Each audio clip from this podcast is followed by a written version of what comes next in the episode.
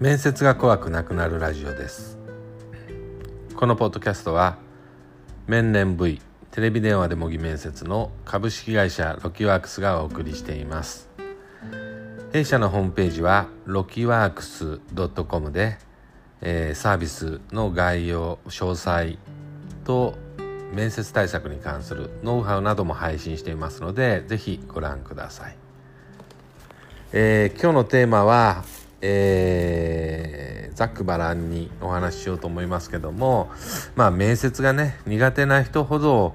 勇気を出して対策に踏み出そうといった内容でお話ししようと思います。えー、原稿などなくてですねちょっと久しぶりの配信なんですけれども、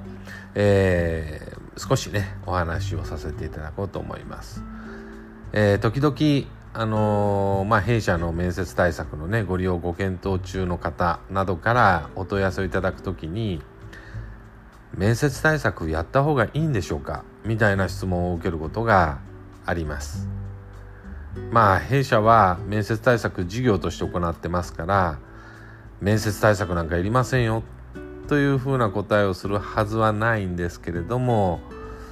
まああのお客様ね、お問い合わせ、えー、される方からはね、まあ、そういった質問されることがあります。でそういった場合のね弊社の答えとしては、えー、まあ、うちのね弊社のサービスをご利用いただくかどうか別にして面接の対策はした方がいいですよというふうにお答えをしています。もちろんさまざまな採用選考で課される面接にあたって何の対策をしないで臨むような人というのはね中にはいます。全く、えー、何の準備もしないっていう人ですね。まあこういう猛者もいるんですけどもまあ正直に言うと若い頃の私も実はそうでした。まあでもねそういう人っていうのは面接対策した方がいいのかなどうなのかなとは考えません。面接対策などしないで面接に行くというのが当然だ。というふうに考えるような人なんですねそういう人は。まあですから面接対策やった方がいいんでしょうかっていうふうな質問をされている時点で面接に対して何か不安を感じておられるということが明らか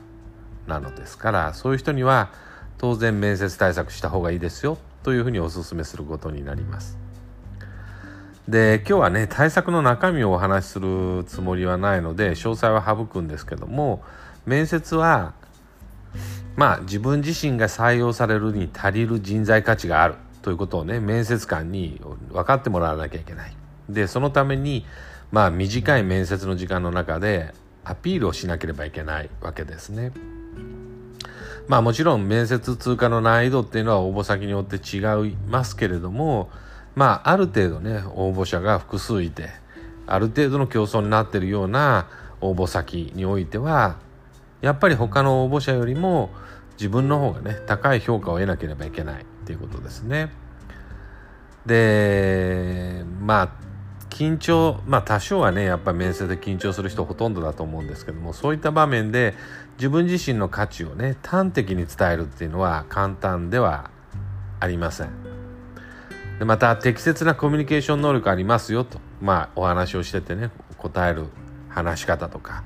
えー、言葉の組み立てとかねあるいはまあ表情とかそういうことから適切なコミュニケーション能力を持ってるなっていうふうに感じてもらうっていうのもねまああんまり簡単ではないですね。ですからぶっつけ本番でまあ最大限の効果を出すっていうのは普通の人にはちょっと難しいことだと思います。でまあこう一般的にはこういうふうに言えるんですけども今日私がね特にお伝えしたいことっていうのは面接が苦手なタイプの人ほど対策に対しても消極的になりがちだということなんですね。面接が苦手なタイプの人ってここで言ってるのは、まあ、例えば普段から他人と話すのがちょっと苦手だという人とか人前に出るとうまく話せなくなるとかねまあ普段からこう人とコミュニケーション取るのがあんまりうまくないんでなかなか人の輪の中に馴染んでいけないとかまあそういうタイプの人です。でこういう人っていうのは練習だっていうことは分かっていても模擬面接などで講師と顔を合わせてね面接シミュレーションするとか、まあ、そういうこと自体をできればしたくないなと思っていることがまあ多いんですね。でも一方で例えばそういうことが苦にならないようなタイプの人はあ面接対策しなきゃっていうことで積極的に対策を利用しますでそうすると余計まあ差が開いていくわけなんですけれどもまあ現実は甘くないのでこういう面接が得意でないっていう人がねぶっつけ本番で面接に臨むとまあ場合によっては惨憺たる結果になるというふうなこともまあ少ないことではありません。面接受けてる最中にね面接官の反応からああもう不合格だなということがを感じ取ってしまうようなねそういう悪い反応を目の当たりにしちゃうようなこともありますしまあそこまでではないにしても面接はなんとか終わったけどまあ手応えもないとなんかこう何答えたかよくわからない答えたけど何の意味があったんだろう。まあもしこれで合格するとしたら相当ラッキーだよなみたいなそういう感じそういう結果になってしまいがちです。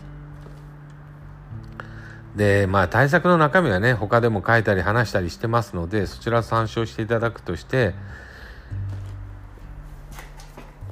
とにかく私がここで言いたいのは不安なら対策をしましょうということです。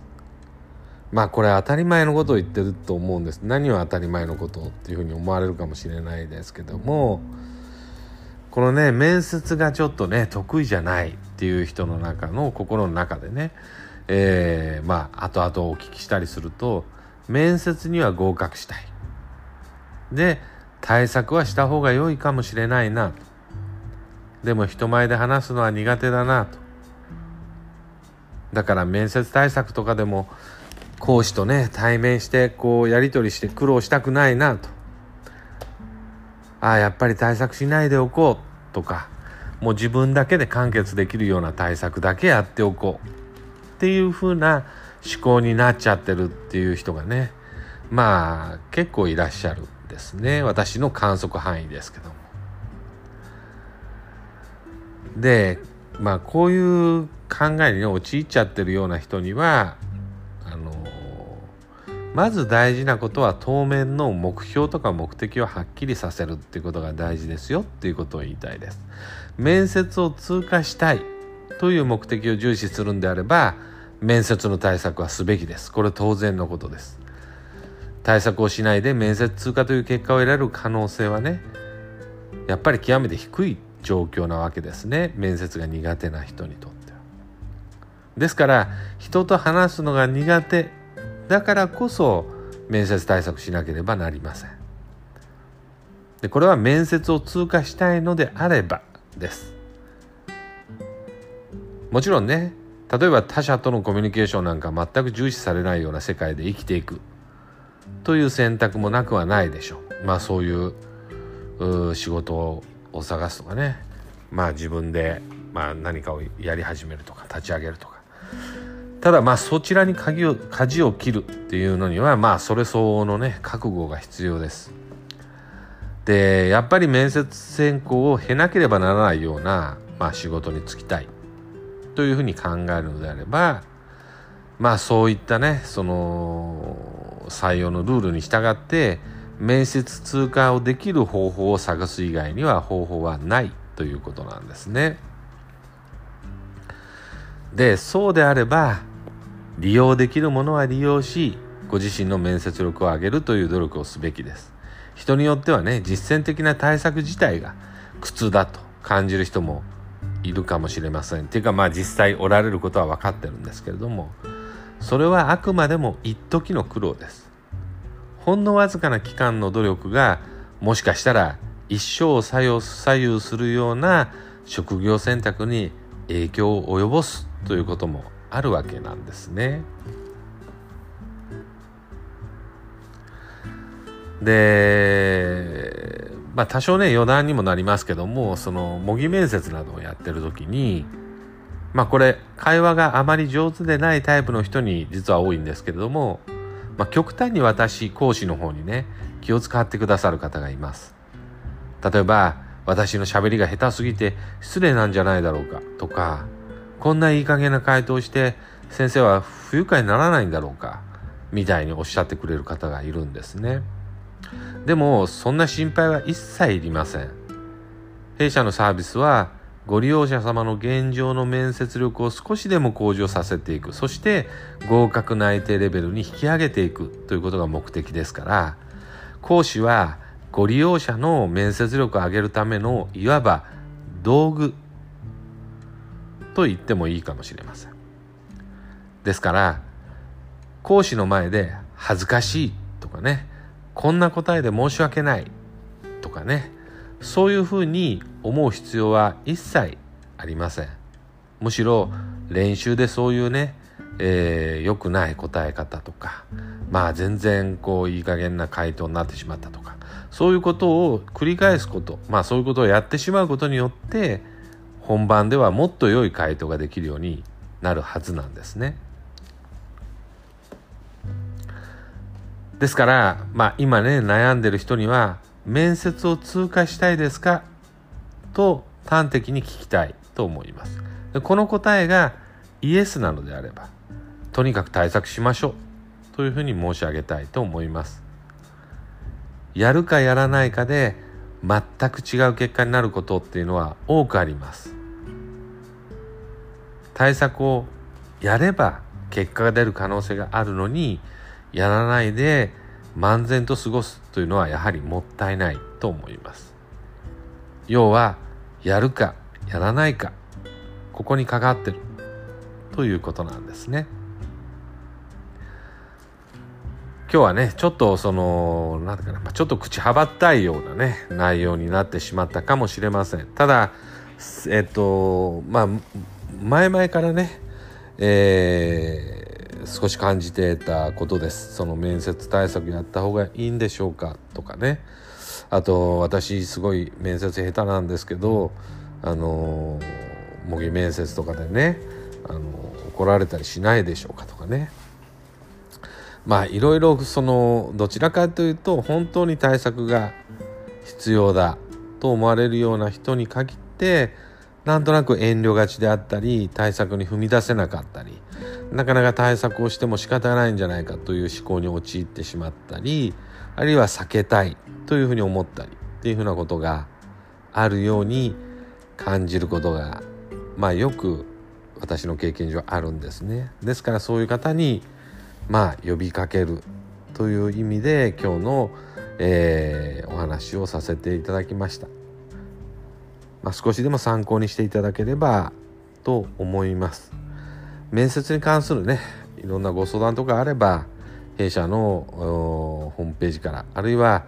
えー、LINE にね登録お友達追加していただいて話しかけてみてください今日もお聴きいただきありがとうございました Thank you.